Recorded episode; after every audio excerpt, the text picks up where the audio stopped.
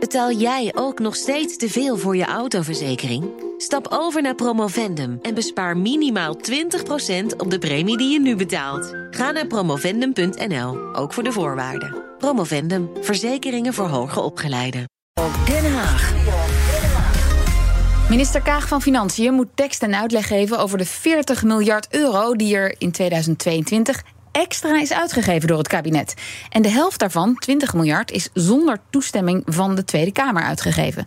En Kaag doet dat vandaag, dat verantwoorden, in het verantwoordingsdebat. Dit moment is natuurlijk een belangrijk eh, moment in het jaar voor de minister van Financiën. Het heeft betekenis voor ons allen, maar zeker voor Financiën. Want uiteindelijk spreken we over de verantwoording die we afleggen over inkomsten, uitgaven en het beheer van deze inkomsten en uitgaven. En dat debat is nog in volle gang. Mats Akkerman die volgt dat in Den Haag. Hij is bij ons. En ook Jasper Lucchese, hoofdredacteur van Economen Vakblad ESB. En, niet onbelangrijk, mede-auteur van het boek Overheidsfinanciën. Met deze degelijke titel. Ja, Jasper, trouwens, was dat een bestseller? Ja, dat, dat uh, wordt veel gebruikt bij uh, hogescholen. Hogescholen, kijk. Het is een studieboek. Een studieboek. een studieboek. Misschien ook wel voor Kamerleden, wie weet het. Mats, ja. um, dit uh, verantwoordingsdebat is naar aanleiding van Verantwoordingsdag. Twee weken geleden, 17 mei. Hoe zag dat ook alweer? Ja, dat was inderdaad twee weken geleden. Dat is altijd de derde woensdag van mei. Wordt ook wel gehaktdag genoemd. Uh, dan presenteert de Algemene Rekenkamer het verantwoordingsonderzoek. Dan kijken ze terug naar alle uitgaven die zijn gedaan. Zijn ze te verantwoorden? Is de administratie op orde? Waar is dat geld naartoe gegaan? In sommige gevallen is het geld überhaupt wel uitgegeven. En de conclusie van de Rekenkamer was toch wel pijnlijk. Want bij tien van de twaalf ministeries waren er gebreken.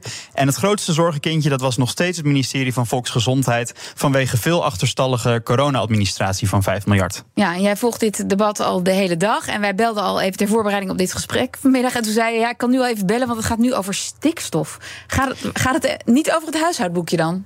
Ja, dat is het vervelende van als je een verantwoording doet over een heel kalenderjaar. Dan gaat het over het geld van alle ministeries. Dan kun je het dus ook hebben over alle onderwerpen. Dus niet alleen Kaag is er, Rutte is er ook bij. Dus het ging inderdaad over stikstof, landbouw, compensatie van veteranen. Eigenlijk iedereen had het ook even over zijn eigen stokpaardjes. Er is eh, veel extra geld uitgegeven dus. En de Kamer is niet zozeer boos over het feit dat er extra geld nodig was, kennelijk, om uit te geven. Maar wel over de manier waarop. Ja, want er is 40 miljard extra uitgegeven, zei je inderdaad al. Nou, het grootste deel daarvan kwam bij het ministerie van Economische Zaken vandaan. Onder andere vanwege het energieplafond voor huishoudens, de tegemoetkoming voor MKB-bedrijven die veel energie gebruikten. Maar de helft van die 40 miljard, dus ruim 20 miljard, is zonder goedkeuring van het parlement uitgegeven. Nou, normaal als je extra geld wil uitgeven, dan kun je de begroting aanpassen. Dat noemen ze een incidentele suppletoire begroting, een ISB. En dan krijg je ook een debat. Maar je kunt ook zonder de Kamer geld uitgeven, maar dan schend je eigenlijk het budgetrecht van de Kamer. En dat mag alleen in een crisis. En volgens Mahir Alkaya van de SP is die crisis er momenteel helemaal niet. Alleen als het land in een acute en onvoorziene crisis zit, moet de regering even respijt of coulance kunnen krijgen van de volksvertegenwoordiging. En de pandemie was een voorbeeld van zo'n crisissituatie. Maar dit kabinet lijkt sindsdien in een permanente crisis te zitten en rekent te lang op coulance van ons en van het volk. Ja, ze zegt we zitten niet meer in een permanente crisis, dus we moeten ook niet meer op een crisismanier geld uitgeven. Maar Mats, dan zien ze dus de energiecrisis die vorig jaar is ontstaan door de oorlog in Oekraïne niet als een crisis, terwijl we dat eigenlijk overal wel zo Maar dat is, dat is via van die ISB's gegaan, via die begrotingen, dus ah, dat is wel verantwoord uitgegeven. Ah, okay. ja. Jasper, blijft er 20 miljard over uh, die uitgegeven is zonder toestemming te vragen aan het parlement?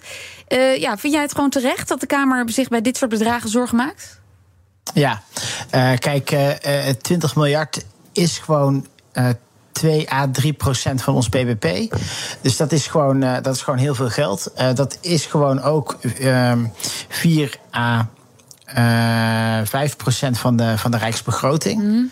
Um, dus, de, uh, dus ik snap heel goed dat de Kamer zich daar druk over maakt. Het, het, het is meer ook een principieel punt. Hè. Wil je uh, tot goed bestuur komen, dan moet de Kamer daarover mee kunnen praten.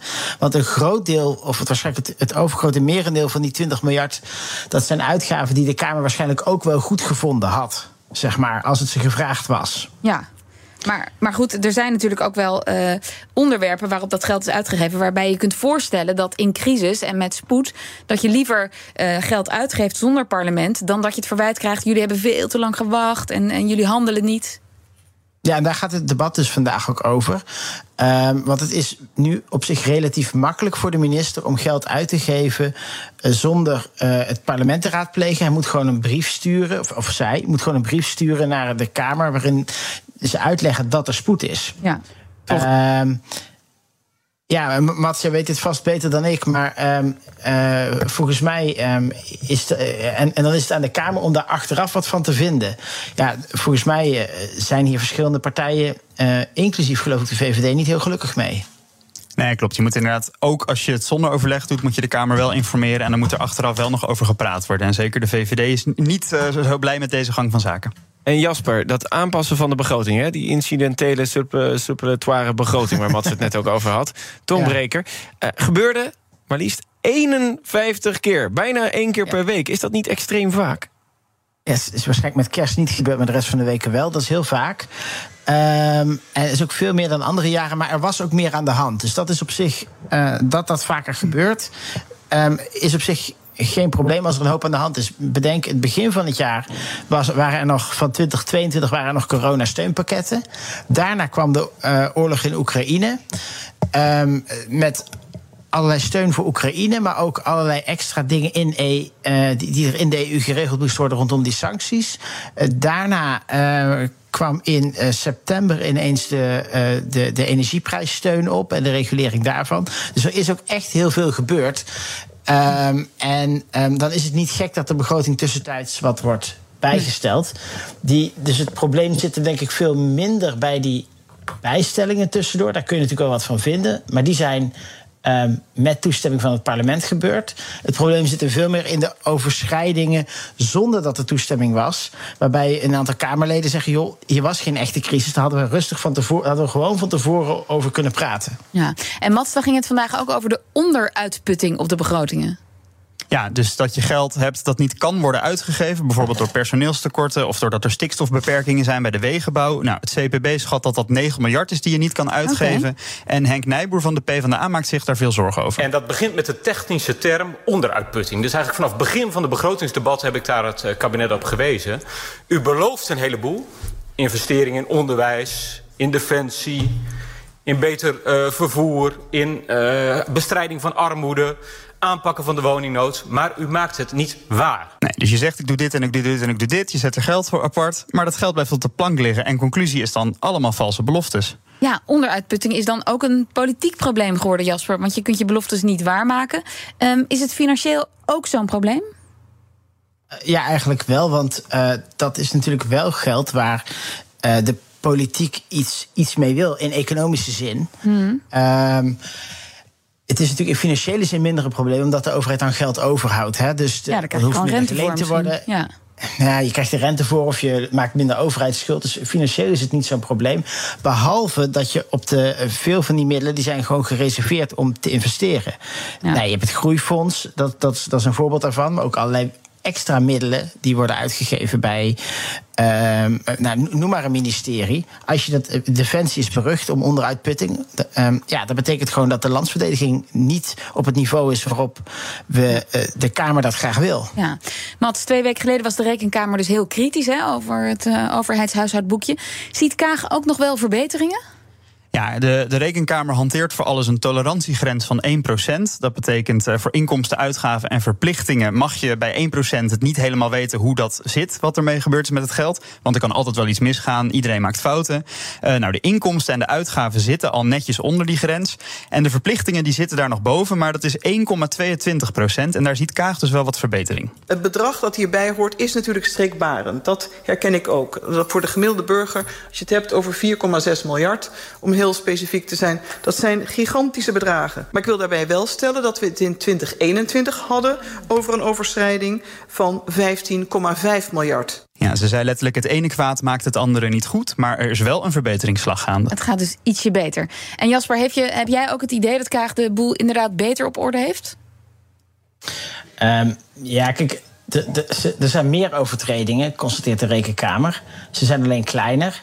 Um, en um, ja, dus Kaag weet in ieder geval goed uit te stralen. Het is altijd een beetje lastig van een afstandje te, te bekijken. Maar Kaag weet in ieder geval goed uit te stralen dat ze er heel hard mee bezig is. Die urgentie die leek um, bij haar voorganger minder aanwezig bij, okay. bij Wopke Hoekstra. Um, wat, wat, wat ik wel nog even wil maken, het, het punt is zowel dat je geld uitgeeft plotsklap zonder dat het parlement ermee akkoord is, als dat je onderuitputting hebt. Dat heeft eigenlijk wel allebei te maken met kwaliteit van bestuur. Want blijkbaar krijg je het gewoon. Het gaat of te snel het geld uitgeven, of het gaat te langzaam, of het is niet goed afgesproken, of het is niet goed verantwoord. Het, het geeft wel aan dat, dat er Um, dat de kwaliteit van het, van het bestuur en het beheer in Nederland gewoon niet op het nee, niveau is wat, uh, wat, wat, de Kamer graag wil. Nee, en dat zag de Rekenkamer dus ook. Ja, het zijn allemaal varianten van hetzelfde. En om dan nog even terug te komen op het grootste probleem bij VWS, daar heeft de Rekenkamer nu wel een bijzonder middel gehanteerd. Die hebben in april al de minister van Financiën geadviseerd om daar ook echt. Um, ja, ze noemen het het, het ministerie van Volksgezondheid uh, te helpen om hun uh, financiën op orde ja. te brengen. Maar ja, ja, dat, dat, dat komt niet vaak voor. Over VWS gesproken. Uh, ja, daar, daar gaat het nog steeds over de corona-administratie die niet op orde is. Komt er niet een keer een punt waarvan je moet zeggen, net zoals bij bedrijven: dit, dit schrijven we af, dit krijgen we gewoon niet meer op orde? Ja, kijk, uiteindelijk is het natuurlijk ook dat je moet weten waar het geld heen is. Dat, dat, maar als je daar niet achter komt, dat je dan nu maar gewoon zegt: ja, oké, nou helaas, was een crisistijd, kan gebeuren. Ja, uiteindelijk moet je dat doen. En dan moet je inderdaad de discussie gaan. Dus uiteindelijk moet dat natuurlijk wel gebeuren. Maar het gaat om echt veel geld.